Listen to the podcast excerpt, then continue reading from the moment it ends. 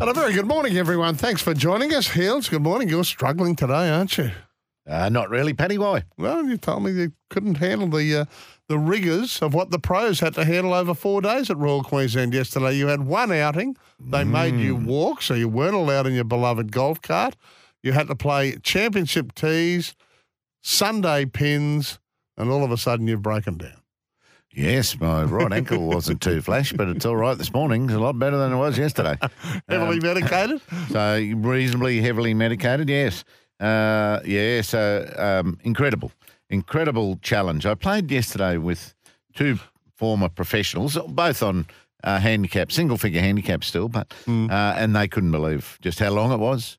No run on the course. It was soft underfoot, and the pin placements for someone like Mark Leishman to shoot 64 with those pin placements and length, you know, blew their minds. So that was a great insight. I started real well. I had four bogeys, and so I don't know how many of those were net pars, and thought, oh, here we go. And look out, Min Woo, where Min Woo was. And then I just missed a putt on the next one. And then, I fluffed a chip on the next one. And the next one I was in a bunker. There was some doubles and some triples, some pickups and some wipes. And, the day was gone. But, very, very difficult. And,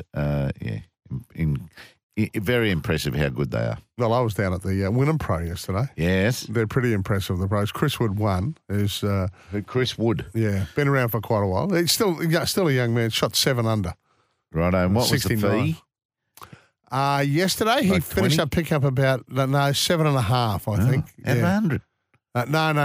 It was about a $50,000 event, I think, $40,000. Oh, righto. Dropped out. They had the 100 for the big anniversary one a year or two ago. Right. But it's dropped back. But it's still one of the richest, if not the richest, one-day pro-am in Australia. Yes, right. And, how'd you play? Did you have any prize money for yourself? No, not a thing. I played with poor Terry Price, who was trying to readjust my golf game. Does he still knock it out there? Yeah, he played well. Yeah, and not well. Tee up everywhere. Anyway, no. Especially for those boys. Of course was in good nick. Yeah, so the rain's worked for it. It just needed a bit of rain a couple of weeks ago. So we were both part of the revolution yesterday. You see the latest Golf Australia figures? So golf has grown 17.6% for adult Australians. They're out hitting a ball now. 17.6% of all adult Australians. $3.5 million adults played in the last year. There's 435,000 members, and there's a 9.3% rise in junior membership.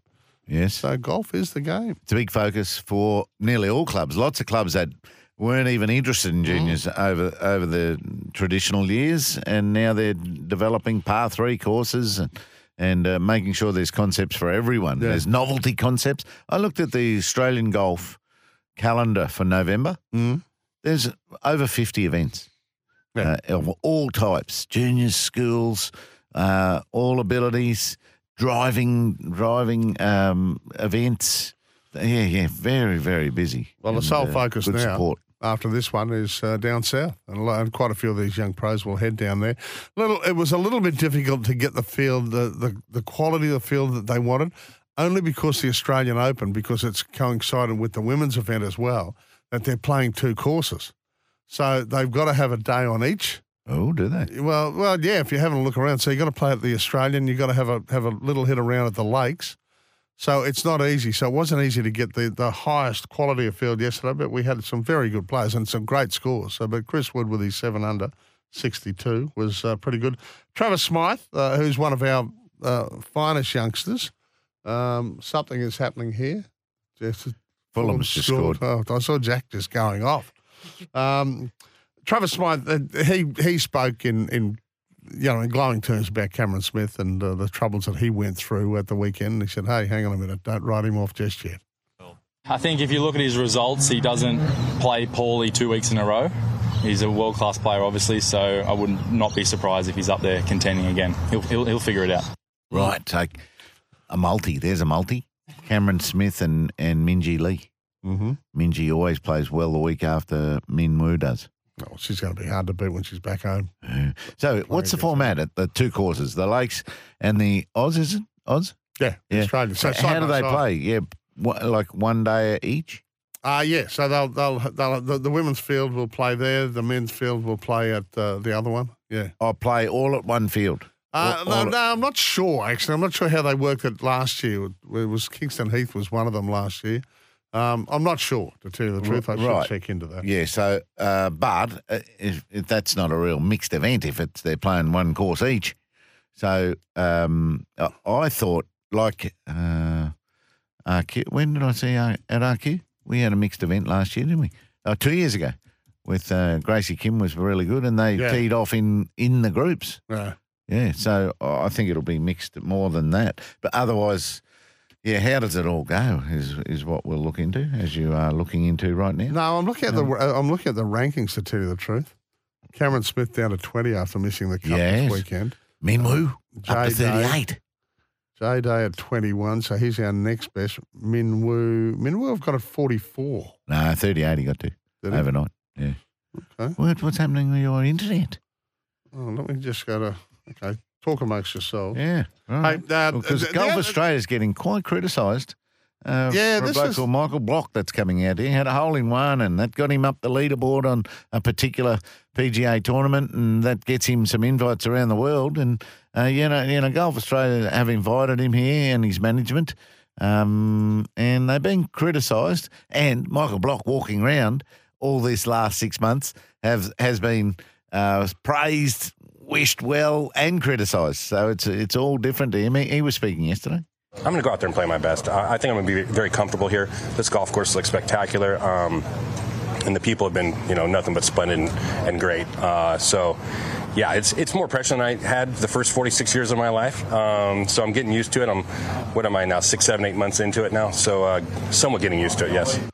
So this is the guy, this is the 47-year-old club pro out of California who shot to fame at the PGA Championship. He hit a slam dunk hole in one while playing alongside Rory McIlroy.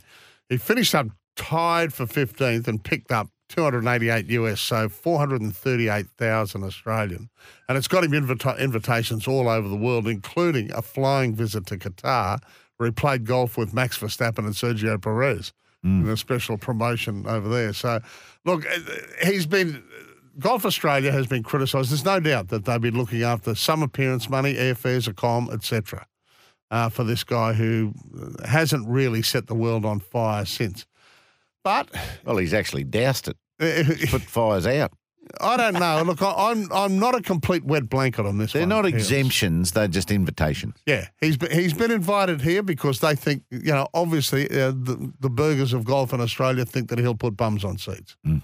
People will come out and watch this guy, who is a wonderful feel-good story. And, I mean, they're not the only ones. As he said, he's spent his time in aircraft since this result at the PGA at Oak Hill. He's travelled all around the world because people want to, they want to see an average club pro who got out there at the PGA on one of the toughest courses in the world, Oak Hill, and mixed it with the likes of Rory on the last day, held his nerve to a certain extent, finished 15th, picked up a big check, and basically hasn't had to conduct a lesson since. Yeah, it was nearly going to happen to me yesterday. Mm. I was on the only one of our four on the green at the party hole at RQ. Mm. I was the only one who had a bogey. The others had threes. They were down in drop zones, down big slopes, had to get up and onto the green and stay on the green. They did, and they putted. And I was the only one who had a bogey. Hey, we're here for Burbank Homes, the builder you can trust. You can bank on Burbank Homes and, of course, the all-new Hyundai Kona. Imagine to be bold. Love to hear from you today. Got plenty to talk about. Going to talk a fair bit of cricket. Suncorp Home Resilience Open Line, 13 13 55. Or the text line, 0467 736 736. Where have we got? Lee? How unlucky. I had a bet on a wager on Tottenham's player, Son Ming, to score a goal any time. He scored three, all ruled out for being offside. Oh, wow. Boy. That is ordinary. The old VAR's pinged him, son. Here's one from Peach. Not that I'm an avid watcher of the netball, but what's doing at the Netball Awards and the snubbing of Liz Ellis, who has an award named after her. Yeah, well, the senior award is named after her, Peach. I just heard on Nessie's News before you guys, yeah, the full background of this is it just reads incredibly, Hills. Have you kept up to date with this? So Liz Ellis... Not much to keep up to date with, is it? The girls, the Diamonds were threatened you turn up, or else you're breaching your contract. Don't stand with the masses. Don't stand with the girls that are off contract and haven't been paid for 8 weeks. You come to the event. That's the first thing. Then Liz gets an invitation on the day that the RSVPs are due. So yeah. She's been forgotten. So she's filthy now. So look, she took it as it was embarrassing that her invite arrived only on the day that the RSVPs were due, and they said, "Oh, look, forget the RSVP. You just reply." But she how big was that of them? That was big. Yeah, I know. Well, no, sorry, we forgot you. She'd already committed to another function, which she wasn't going to change. Courtney Bruce, by the way, won it, as we said yesterday. But she's made some very strong statements. As an ex-Diamond captain, she said, "I can't believe the governing body of this sport that I love would treat its Diamonds athletes, who are brilliant role models and ambassadors, with such callous disregard." I mean, that was the key to it, the callous disregard line. I mean, boy, oh boy. But she hadn't even started on the Super Netball players, the ones that haven't been paid for 2 months. No. But the Diamonds decided to heed the legal threats rather than stand together. Well, what are they going to do here? That's how you bring things to the table, mate. If you don't go to the event, what are they going to do? Well, they haven't been paid for eight the Diamonds weeks. Have. Yeah, but the Super Netball players haven't, yeah. So. And then the Diamonds still go to the event. Well, if you're fair dinkum about your rank and file, you don't go to that event. Yeah. So the legal threats worked. They weren't given to Diamonds' legal advisors. And, you know, legal advisors say, "Oh, don't worry about that threat. That's just hollow." And then you're not as scared. But what are they going to do if the Diamonds don't go to my question back to you is, what are they going to do if the Diamonds don't go to the event? No, I don't know. Break the whole sport. All right? They've got to get things sorted. Mm. On the other awards, Lions Courtney Hodder, Mark of the Year, for that back with the flight mark against the Gold Coast in round 7. It was the big awards night last night.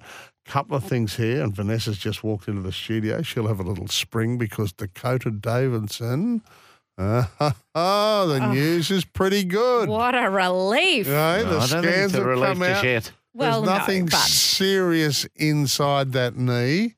So they're going to work on getting her ready for the GF? Yes. I mean, when she came onto the bench on Saturday night and was inconsolable, everyone was very much on edge and like, this better not be an ACL. And anyway, to get those results, nothing serious there, but she will still have to do a fitness test this week. So, but you know, since Jessie Wardlaw left the club after last season, she's really been that key target down forward. So without her, it changes Brisbane's structure significantly. So yeah, they will be doing everything possible to get her fit. Well, she's kicked 21 goals. And this is the big news from last night. She's All-Australian. Yes, how exciting. And so two heels. Stood up really well, is she? Is Sophie Conway. Yes. Who we just love on the show. She's had an amazing season. Yeah. She wore two jerseys the other night. Did she? Started in sleeves, nothing in the end. Then went sleeveless. She loves the long sleeves, doesn't she? And then she ended up sleeveless. Yeah, there you go.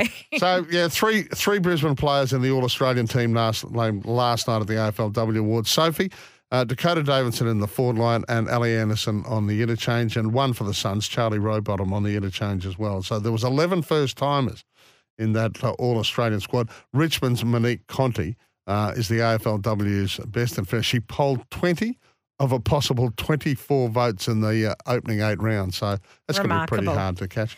And just a quick mention. North Melbourners too, I think. Yeah, well, just a quick mention before we get to the news. North's captain, who we play on the weekend, M.A. 8th All-Australian in 8 seasons. Remarkable. Boy, oh boy, only player to have been named every single season. Mm. Incredible. So what's happening? Okay, look, weather is on the agenda today. Yesterday there were some quite severe thunderstorms and heavy rainfall out west. I didn't get too much on the north side. Don't know about you guys, but they definitely had some very heavy falls out there with severe storm warnings around Cherbourg and around Gympie area. But we're being told to expect more today, and we could even see some fairly heavy rainfall around the southeast. They're saying over 40 mils, which is about half the November average rainfall. So significant falls, but you know, enjoy the cooler weather, I suppose, that the rain is bringing, because later in the week we are hitting 35 degrees in Brisbane around Thursday and Friday. So a few weather extremes around this week.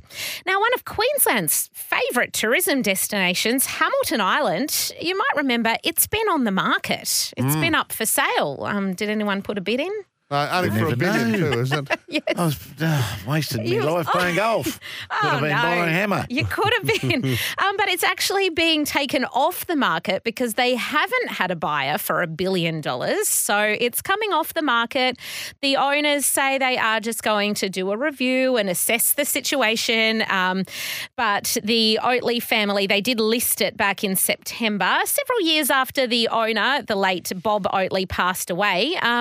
So now staff and property owners on Hamilton Island have been told that it has been withdrawn from sale. So we will watch that space and see what happens. The costs of operation to go on top of that billion are probably high. But people flock there. It is popular, isn't it? And it's quite easy. Fly straight in.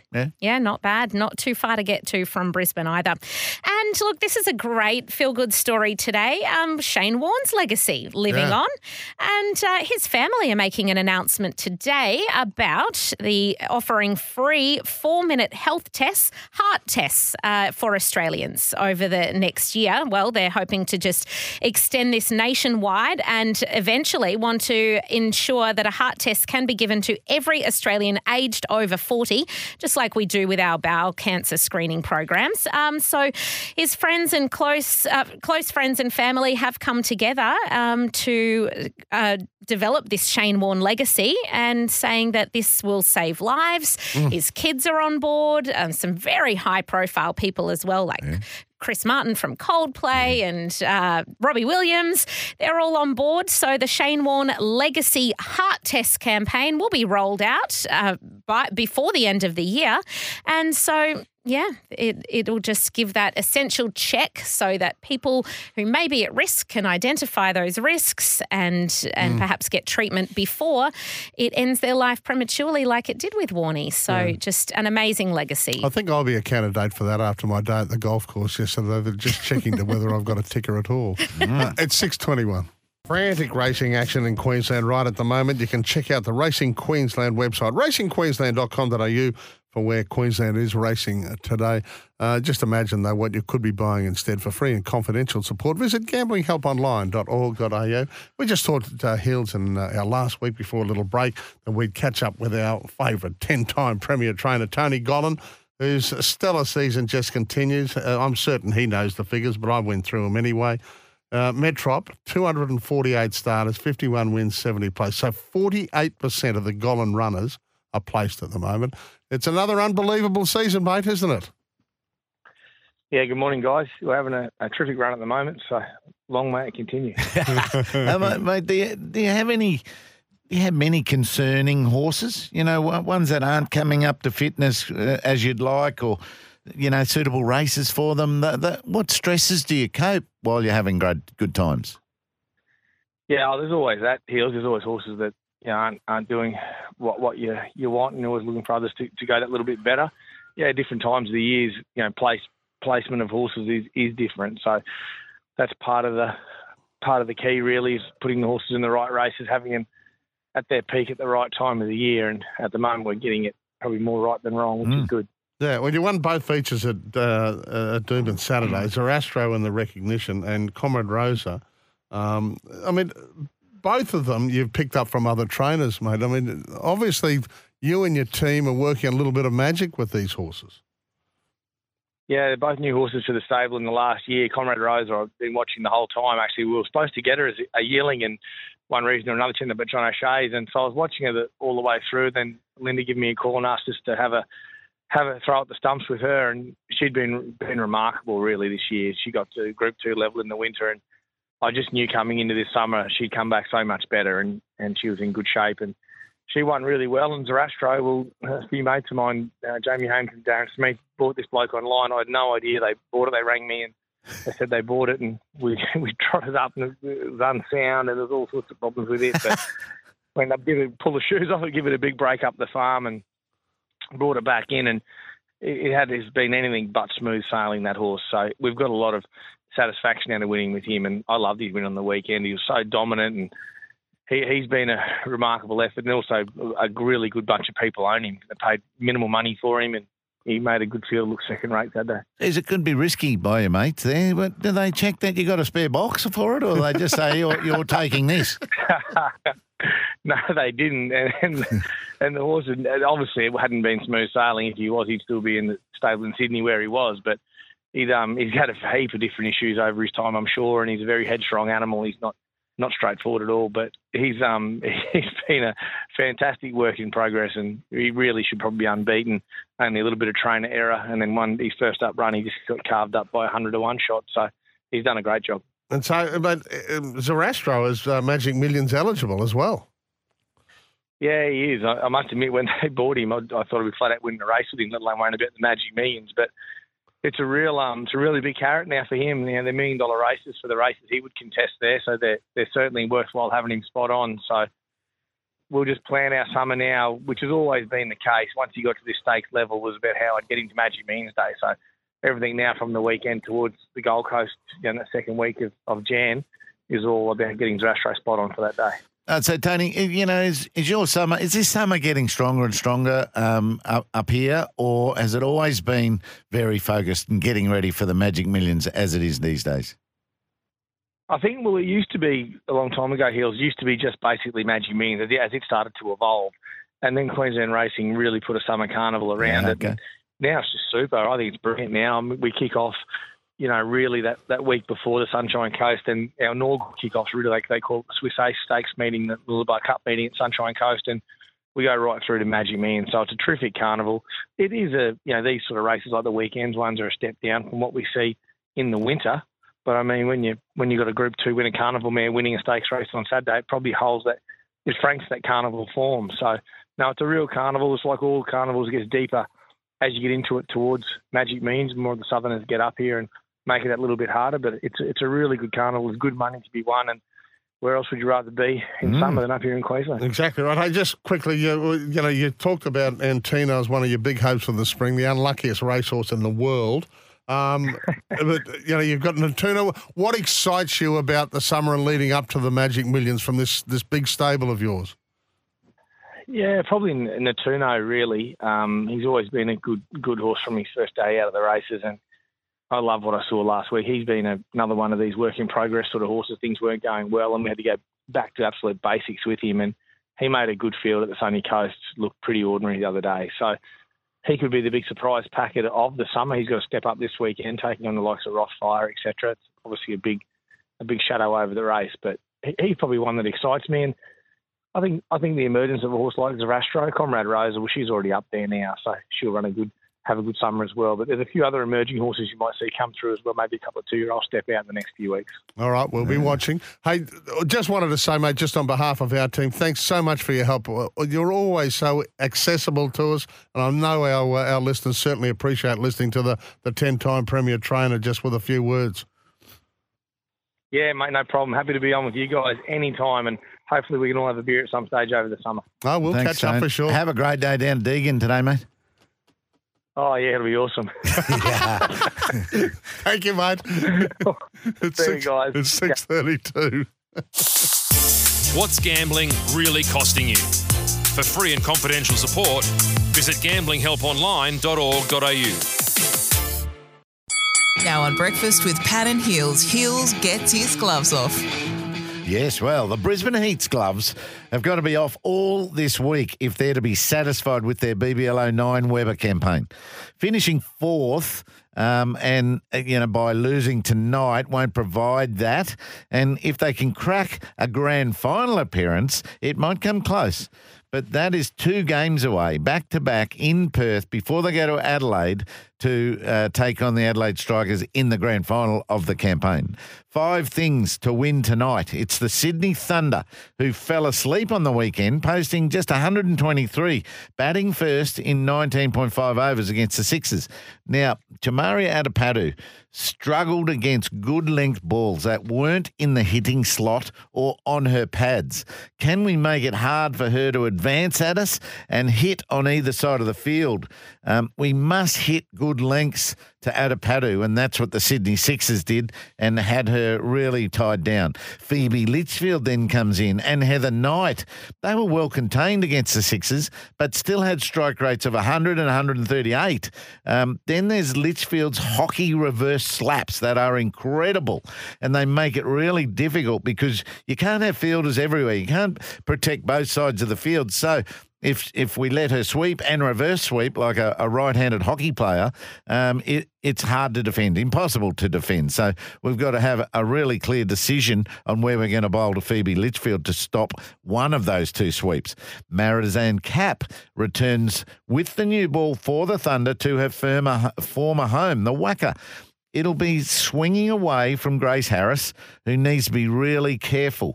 So the left-handed Georgia Redmayne might absorb the lion's share as Gracie stays patient and hits things along the ground while it's a touch risky. Matches are won in Perth in the last five overs, not so much the first when it's swinging and bouncing more than we get in other wickets around the country.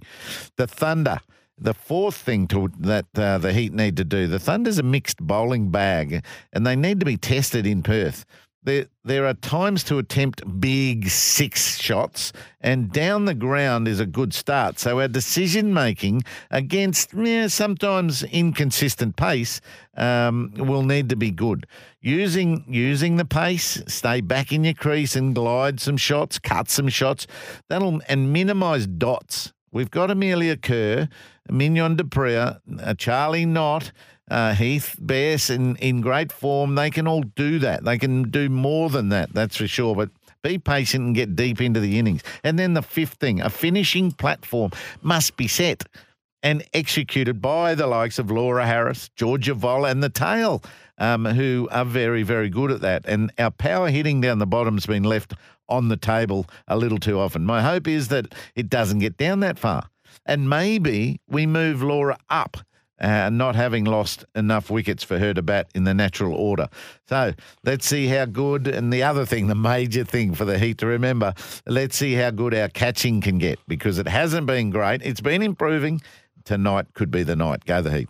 Hey, we've got Wade Seckham on the phone. Sorry, Wade, for keeping up. It's a big day today. WA at the Gabba said there's so much to look forward to. You've got Renshaw v Bancroft. You've got Uzi and Marnus back. You've got Cameron Green looking to find form in front of the selectors before the Test Series start. I know you don't even bother about these individual matchups, but whichever way you look at it, Wade, there's some enticing little battles going on within this big battle.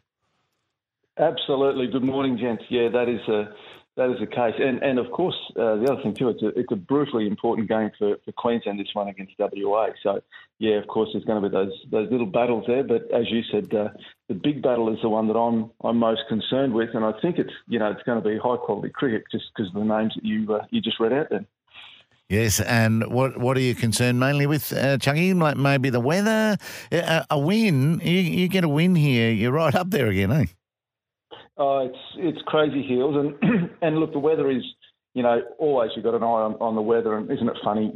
We can go through dry winters and summer starts, but as soon as you put the stumps in at the Gabba, the clouds appear, and we lose time because of weather. So, but yeah, it's look, we've been playing really good cricket, and I almost sound like a fool because I keep saying this to people, but we just haven't got the wins on the board. And we've had games that have gone down to the last overs in a four-day match a couple of times.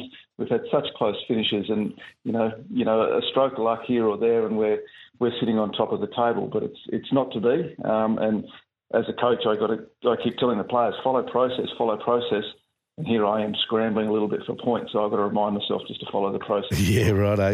And just to explain it to everyone again, I did have to look back myself. You had a great draw against New South Wales to prevent a loss, then a great thumping of Victoria in Mackay, then you got thumped in at the MCG by Victoria, and then you had Tassie, a great chase, a fantastic chase against us, 432.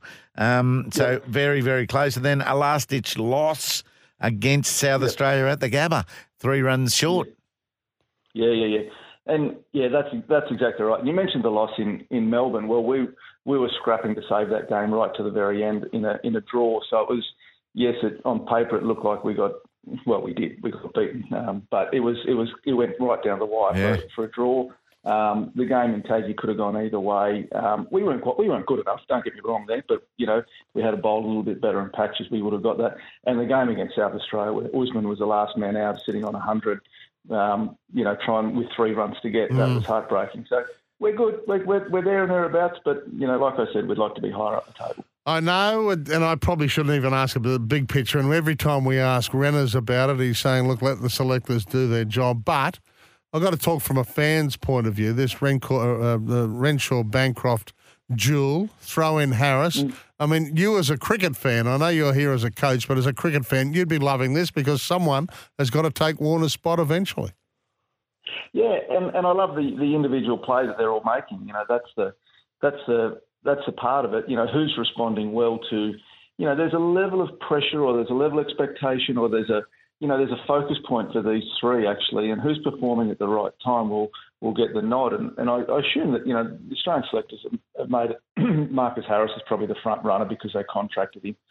Cameron Bancroft, you can't deny the amount of runs he's putting on the board.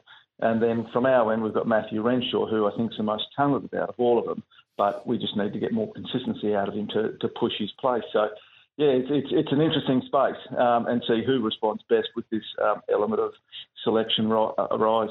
This very important whacker game that you're playing, about to play at the Gabba starting today. Chuck, it's probably the busiest week of your season. Would that be right? You've got the heat arrivals. Sam Billings, I reckon. You might be at the airport now, are you? Sam Billings about to arrive, I think. Spencer Johnson's already here. What about big, tall Paul Walter? Has he come in from England yet? Yeah. Like, you're right, it's a massive week. It's funny, you sort of, you're in sheer cricket mode, and then you look up and go, oh wow, BBL's on us. So there's a lot. I'm wearing a couple of hats at the minute. I'm sort of managing the Shield team, and then also with one eye on BBL starting shortly. So all our internationals and our interstate players are arriving into Brisbane. Big Paul, tall Paul, who's Paul Wild, who's one of our internationals. He's been based in Melbourne for a period. Okay. So he's with our Heat Academy side playing a practice game or a trial game today down in Melbourne, which is nice. It's a very busy time, and obviously, the BBL season's so crucially important for us. While you're madly asking permission to try to sign loan replacement players for those players, you're losing to the Prime Minister's 11 and Test match in Perth.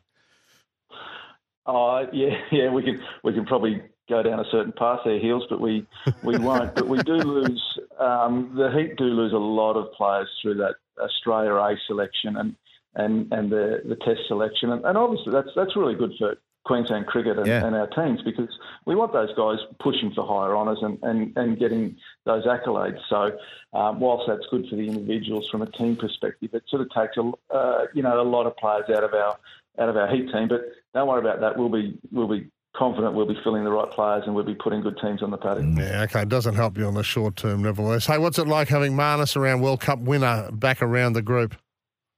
Oh, well, I think everyone could imagine he's bouncing off walls, he's noisy, but what he does do, it's beautiful to watch. He's that energizer bunny in the dressing room, but he just comes straight back in yesterday, full professional in the way he's approaching, preparing, because he hasn't played at the Gabba for a long time, had a big hit, the conversations he's happening. So just, again, it's a really good learning experience for all of us, and just seeing how a professional comes back into our group and really you know, he's at the next level sort of stuff, and there's a reason why he's at that next level. Oh, I'd be so keen to get a red ball coming at him once again.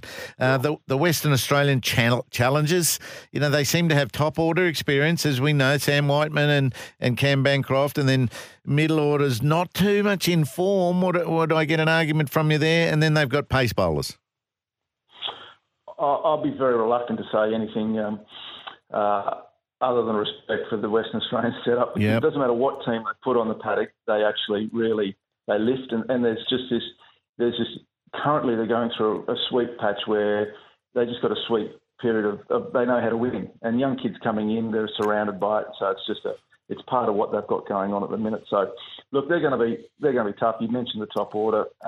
But also to their bowling attacks, always spot on. And Jai Richardson comes back to them this game. So okay. And when he's fit and firing, he's one of the best in the country. So we'll be watching him very closely. And Nisa, where's he at? We know that he's been awaiting the birth of his twins, etc. So it's been a disruptive early part of his season. Yeah, he's been in and out of our side only just because of the just family issues where he's had to be close to his wife and family. And anyway, but she gave birth to twins a couple of weeks ago, so he's with us, locked in. He's firing. He's getting runs. He's bowling well. Hasn't got wickets on the board, but that's not of my concern because I know how well he's bowling. And again, good to have him around, and we'll have him for 4 days. All right, well, you've got a really busy time, as Heal said. You're assembling your heat team and sorting out who's going to be right to play in certain matches, and you've got a critical Sheffield Shield match starting today at the Gabba at 10 o'clock. Wade, wish you the best of luck. We're really looking forward to this. There's two high-quality sides going at it. Thanks, Pat. Thanks, Heal. Yeah, thanks, Wadey. We know the Australian skipper, Alyssa Healy, has had a quiet period on the field. We're going to ask her about that in just a moment, but she's obviously been pretty busy off-field, Heels. Sparms cricket is a brainchild of director Mimi Lee and Alyssa, and it's set out to revolutionise the way athletes approach sun safety on the field. Yeah, so and sort of that's the sort of thing Kenny's got to do. Brother Ken. Good morning, Alyssa. Morning. Look, he's dirty. He's dirty that I've never had him on the show. I can imagine. Alyssa, look, just to fill you in very quickly, I saw him last night at a pro-am at Wynnum that I was comparing, and he said, "Who's on the show tomorrow?" I said, "Alyssa's on the show tomorrow." He said, "What? Have I just become the forgotten Healy, have I?" yeah, do something, please. Yeah. I'm surprised he doesn't just ring in. No, he won't do that. I don't think he needs us to call him. Hey, welcome to the show, and we'll talk about Sparms in just a moment, but let's get an update on this injury of yours, this hand injury of yours. Yeah, look, it's all going pretty well. The wounds have all healed, and hopefully getting back to holding a cricket bat this week and sort of just working my way into getting what I need done before we play in India in a couple of weeks' time. So it's all progressing really well. Yeah, Midge, the first test is 21st of December, so you probably get over there when, about the 10th or something like that? Or I think we fly on the 13th, so straight into it. Yeah, no, with this artery damage that you've got or operation, I guess it can't be rushed. And what about other fitness work that would push your blood pressure up? Is that been hard to do, or you need to be careful with that? I did. The first 3 weeks were basically on the couch, not doing anything. I wasn't allowed to even sweat, just to make sure that the wound was healing and I didn't open it up for infection. I think that was kind of the biggest hurdle to jump through. But the last few weeks I've been out and about. They're making me run a lot, and making sure that side of the game's good to go. And then obviously the skills will take care of itself over time. But it's all just function dependent. The surgery itself fixed all those issues, but it's just getting it back to function that I can do my job basically. Yeah, and physical contact won't hurt it, i.e. a ball strike. I think it should be okay. It'll just be sort of pain management. There's a lot of scarring and a lot of scar tissue in and around the base of that index finger and obviously the finger itself. So, but I'm not too worried about that. The pain management side of the game is the easy part. It's just making sure that I can, you know, grip a bat more importantly. Yeah, beauty. Nice to have the husband home too as a World Cup winner. Yeah, it's, I thought that was, as a fan of the game, that was an unbelievable World Cup to watch here at home. A lot of late nights, but yeah, proud of the boys and their resilience, I think, throughout that World Cup to obviously get it done. Well, and Saki was a big part of it. He just clicked. And in your mind, you mightn't talk to him about this, but was he just ready for a big finish to that tournament? I think some Healy comments might have spurred him on a little bit, but they... No, he was... I think it's been a big lead-in, a big year for them as well. They've been on the road for most of the year playing, you know, World Test Championship, Ashes, big series, big tournaments. So I think you're always going to go through a little lull period. But I guess from the boys' point of view, the fact that they could put it all together when it really mattered, I think was really important. Oh, against it was brilliant. Tough opponent. My goodness, how good was it? The good thing about it, I mean, India's taken it so well as well. I mean, I was actually saying this week that, I mean, the Australians have had a really unsuccessful year in, like, losing the Ashes morally and losing the World Cup morally as well. So I don't know what we're celebrating. Exactly right, yeah. Yeah, they won best of three finals and everything now. Hey, what about your Indian tour is very interesting, isn't it? Like, I looked it up, one test in Mumbai, then 3 one-days in Mumbai, and then 3 T20s in the Sports Academy, the D.Y. Patel Sports Academy in Mumbai. That looks like a fantastic facility. Yeah, it is really good. We played this time last year. We were over there. We had some T20s against 5 T20s. I think we played a few there. We had 45,000 people in at that stadium over in Navi Mumbai. So, it's really cool. The English are over there just before us, and I think they play their test match there. So, yeah, it's a good time for women's cricket in Mumbai. There's a lot of cricket to come and watch. Yeah. Well, you've obviously been using the rehab to good effect. Talk to us about SPARMS, what it's about and the approach to sun safety, the new way for athletes. Well, I think it was just we've obviously been using the product for a long period of time out on the golf course. It's something that you see a lot of the golfers wearing.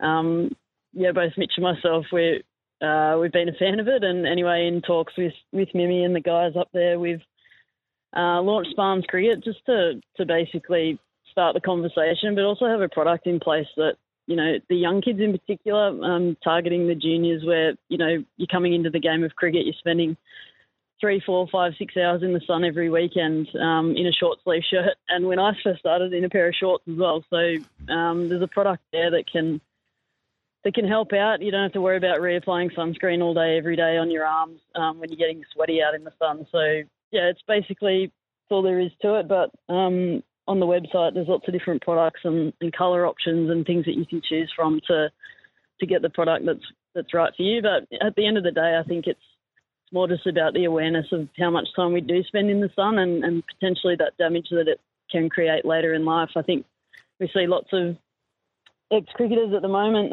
coming out talking about melanoma and skin cancer. Yeah. And, you know, we shouldn't have done things differently when they were growing up. So at least we can start that conversation and offer an alternative product to help. Yeah, and in this Pro-Am I played yesterday, I played with Terry Price, who was, you know, a famous Queensland golfer and played very well over a long period of time. But he's very, very fair-skinned, always wears the long sleeves, etc. And he said yes. I mean, sadly, golf has lost a couple to the melanoma situation in you know, recent times. So it's something we've got to be very, very vigilant about, particularly in this country. And, Elisa, it's just a no-brainer. And it looks to me like Starkey has no problems bowling in them. And you obviously can do your job as a wicketkeeper in them.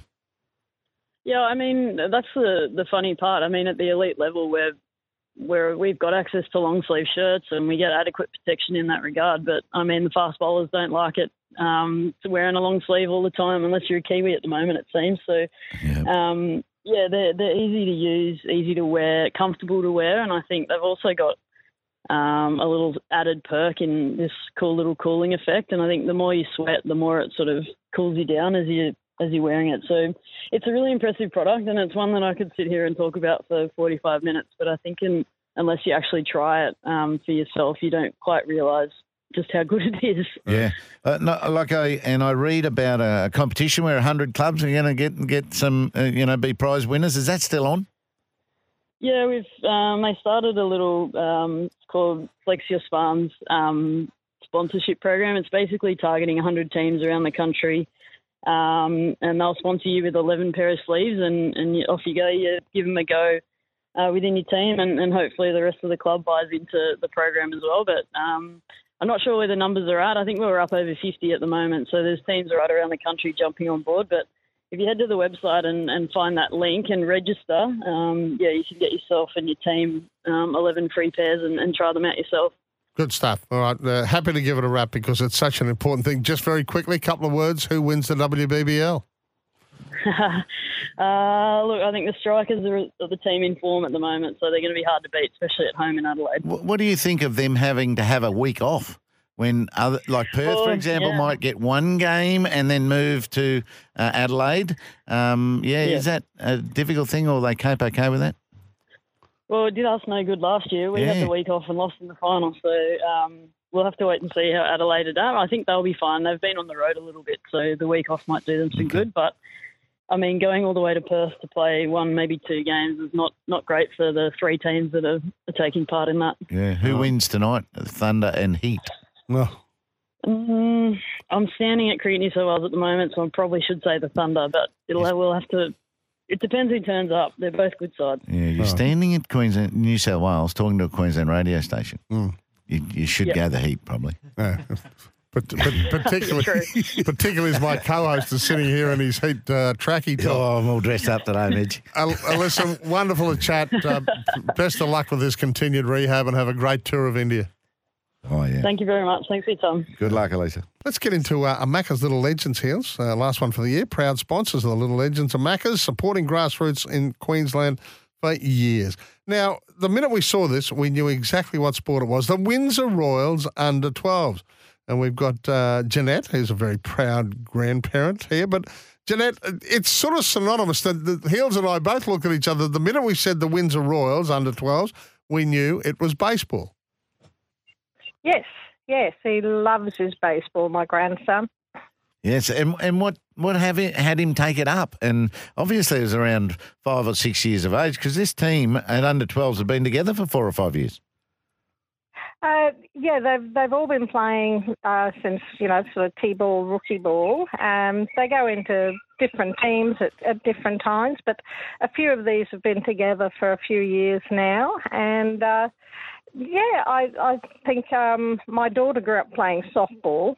Yes. And so she sort of was always interested in the softball and the baseball. So, her son just loves the baseball, and they love... They love the Bandits, and they love the American baseball. Watch that on the TV when it's on all the time. So just love it. So when they are little tackers, I mean, they start off with this T-ball. That's your pathway. They have T-ball and what they call rookie ball. So they have like a pitching machine pitch to them when they're little, like the coaches pitch, and then they graduate to a pitching machine. And now at my grandson's level, it's the normal rule, slightly modified, but they have a pitcher, a catcher. So just the normal game, smaller field. Yeah. All the rules are pretty much the same. Does baseball have softer balls as well and then move to the harder ball at 12, for example? I honestly don't know. It's pretty hard. Yeah, right. I've caught them and I've thrown them, and they're pretty hard. They can do a bit of damage if they hit you. Oh, it moves. The time moves so fast, I bet. It's just a pleasure to see the penny drop at each moment of, catching the ball well in your mitt, throwing better, those sorts of skills, running and stopping on base, all that sort of stuff. It just happens eventually, doesn't it? You look back and go, where'd that go? Oh, it does, yeah. The difference now with this little league that they're in now, they can steal bases. They've got to be aware. And my grandson, he's the catcher. So, as they say, you're the only one facing the whole game. You know what's happening out there. Everybody else has got their back to people. And Janet, they've been together, as you said, most of them 4 or 5 years. So these are possibly the lifetime friendships made during these years at Windsor Royals. Oh, I'm sure there are, yeah. Yeah, they get together also on a Sunday, a few of them, and a few other boys from the Windsor Royals team on a Sunday at Downey Park, and they have a bit of a hit around, you know, with their parents and different age groups. So they're sharing their skills, you know, just in an informal, friendly way on a Sunday. Yeah, so they have a really good time. Sometimes you don't make Finn's matches because his sister, is it his sister? She has a clashing game on? Yes, this is her first year, so sometimes we'll have two games at 8 o'clock, one at Darra and one at Narangba. You can't get to both. Oh, come on, surely you can. See the trials and tribulations of being a loyal grandparent. Well done. That's unreal. How did and you didn't happen to find out about Macca's Little Legends at the outside broadcast at Newmarket the other day, did you? No. My daughter and the family, they would have been there probably because they're there for all the Bandits games. Good stuff. Right. But no. Well, we're pleased you contacted us. And it's wonderful to have the Windsor Royals under-12s as our Macca's Little Legends of the Week. Enjoy the hospitality of Macca's when they play next. And thanks for writing in, Jeanette. Thank you so much. Really appreciate it. Thank you so much. Pleasure. We thought we'd go to our league oracle, as I said, Scotty Sattler, just have a discussion about this. It's a great discussion, sparked by leading NRL journalist Dean Ritchie, who's been around for a long, long time. He's saying that he thought Brett Kenny should be the next man to achieve immortality as far as league goes. We have 13 at the moment. We've lost many, many of them. Obviously, the likes of Wally and Andrew Johns and Mal are still there. Sats, good morning to you. It's a fascinating discussion whenever this comes around, isn't it? It is, and we always keep hearing, guys, the same names keep getting thrown up. I know the criteria has changed over the years, and for those who can't remember, it's the Immortals started back in 1981, just as a bit of a – it was just really a bit of a gimmick with the Rugby League Week. It was just basically they picked the four best players in the history of the game, and no one ever thought it would grow to what it was today. And the first four, of course, were Fulton, Gasnier, Raper and Churchill.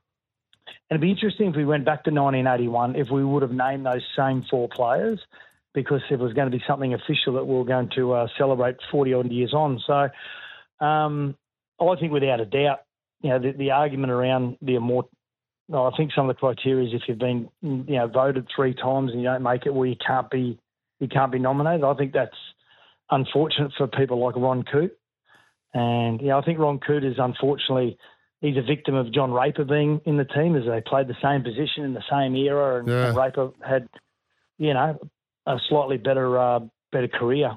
So, yeah, it always creates debate, guys. Yeah, do you like the term immortal for a start, Sats? I do like the term immortal. I know there are other sports that are very envious of it. Yeah. So I do like the immortal status, and then you got your Hall of Fame that comes underneath that as well. So, yeah, I feel as though the AFL and other sports will probably move towards that way as well one day. Yeah. What about refreshing the immortal list? You know, does it? How many living immortals do you want travelling around the rugby league world? Yeah, I know it's another, because we're getting to a stage, I think, where there's, out of this current sort of the last 20 years, I think we could potentially have more than we currently have of the 13 at the moment coming out of that, you know, the last 20 or 25 years. Yeah. And many will say, well, does it cheapen the process? And I don't think it does. I think we're fortunate enough to have a game that celebrates so many great players and have had such great input to the game, both on and off the field, that we need to celebrate that. And the immortal status, you know, shouldn't be set at any particular number, whether it's 50 and then we just stop and no more immortals get put in, or do we create another level of status within the game? I'm not quite sure. It doesn't bother me how many are there. I just want to make sure that. I'd like to make sure that the ones that are there for the right reasons and not to, I suppose, appease, you know, certain corridors and certain corners. Yeah, well, this decade's been tough for them. We've lost Provan, Raper, Fulton in this decade. We've only got three living. Yep. So Wally and Andrew Johns and Mel Meninga. Hey, Damien's thrown up a one here. I'm sorry, gents, but Cooper Cronk deserves immortality over the aforementioned. 4 premierships, 2 different clubs, Dally M Awards galore, won 72% of Origin games, never lost a World Cup game, played a grand final with a broken scapula, a 15-centimetre break against Smith and Slater. That's all time. And you're going to get a stack of arguments for a heap of outstanding players, aren't you? Well, you know, Cooper Cronk, many said, oh, but if he moves away from the Melbourne system, would he be as good a player? Well, he proved that he is when he went to the Roosters. But outside of that, you know, the argument around Brett Kenny, I think the next – we don't have enough forwards. I know that because we always like to celebrate the try scorers and the creators of the game. But I think the next immortal probably should be Glenn Lazarus, myself. But I think Brett Kenny should already be there. And you look at Brett Kenny's career, not only three premierships in a row and also won another one in 86. He then went to England and inside 3 months became the best player to win the Lance Todd Trophy over there, and that 85 Challenge Cup against Sterlo, playing for Hull, and he was playing for Wigan. So he dominated the UK. He dominated the what was then back then the New South Wales Rugby League. He dominated Origin. He was probably week in, week out. There's an argument that week in, week out, if Wally played in the Sydney comp, we know the Brisbane comp was just as tough as the Sydney comp back then, but head-to-head with Wally and Brett Kenny playing in Sydney, how would have that played out? Yeah. Yep. You know, we celebrate Wally and his achievements in the BRL and how he dominated Test and State of Origin Arena, where Brett Kenny also did that. Brett Kenny kept Wally Lewis out of the number 6 jersey in 82. Wally forced him into the centres in 86. But Brett Kenny's career is just, I don't know, he's obviously got photos of someone and there's a reason why he can't get voted as an immortal, because I think if you talked to most of the people across the rugby league landscape and you threw maybe 10 names in front of people, I think Brett Kenny would be in those top 3 every time. Righto, and perfectly timed right now. I just we've formulated that 20 years post your career might be a time that you become eligible to be an immortal. Is that too long, or you just wait for one-on-one instances?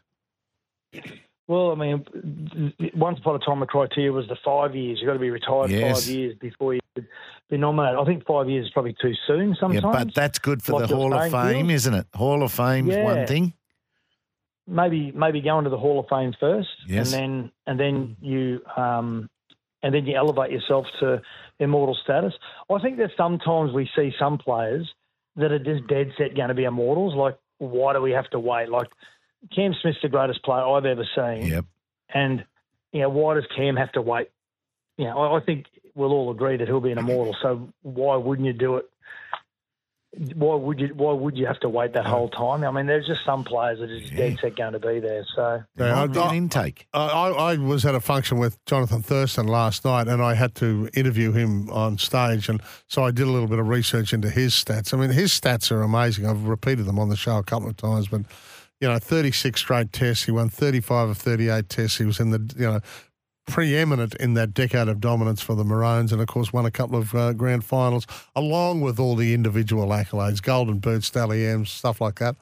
Hey, I'll tell you, here's another one, Sats. What about John Sattler? What he did in that grand final lives today in immortality, plus he was a legend on and off the field, a true gentleman. That's from Pat. Yeah, my dad had a great career, and but when you weigh him up against the players like Arthur Beetson and John O'Neill and Norm Provan. I mean, they were probably. My dad was a very good player, a very good ball playing front row, but those guys were at another level when it comes to the front row.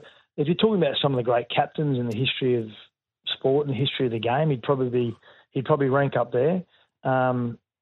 So we had a text in last night and on Sports Day actually about the same question. Actually, on Sports Day tonight, guys, we're actually interviewing Brett Kenny, so we're going to ask him about this because I know he's quite strong about it. He, a lot of people would like to sit back and say, I'll let other people, but he's really strong about his standing in the game and how appreciative he would be if he was seen amongst, you know, some of those players like your Lewises and your Meningas and co. Well, you know, Sats, as well as I do, that Lewis, when I've interviewed Wally 1,000 times, both for television and on stage at functions, the love that he has for Brett Kenny and the respect that he has for Kenny, and he always says that he was, you know, he was the one that I really feared when I had to play against, and surely that's enough.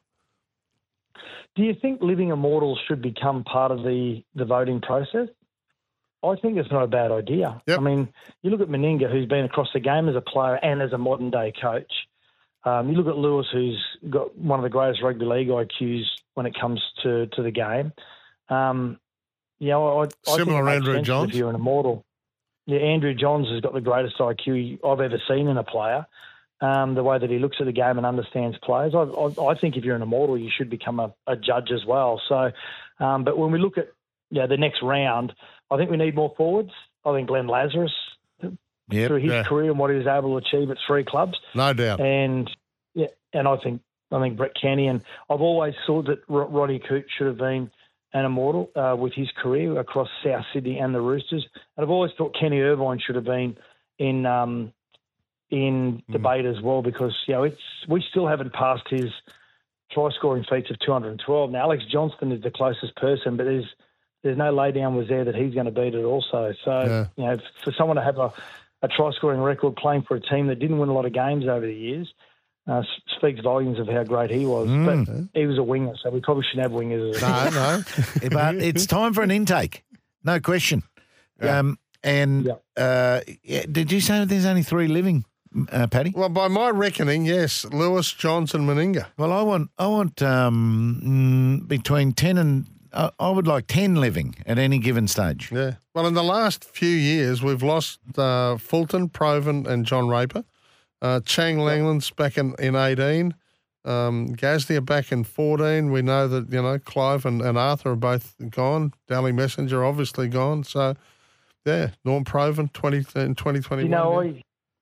I was fortunate enough to sit for many years and talk to my dad about the game, and I was, brought up on those black and white videos, watching a lot of those great players. And I used to say to Dad, "Who's the best player you ever played with or against?" He said, "Langland, hands down, is the greatest player I've ever seen." Yeah. He said, "Really?" He goes, "Yeah, he played tough. He could play in the centres. He could play at fullback. He could play injured. It didn't matter what level he played at." And then he saw Billy Slater, and he said, "I think Slater just overtook Langland's." Yeah.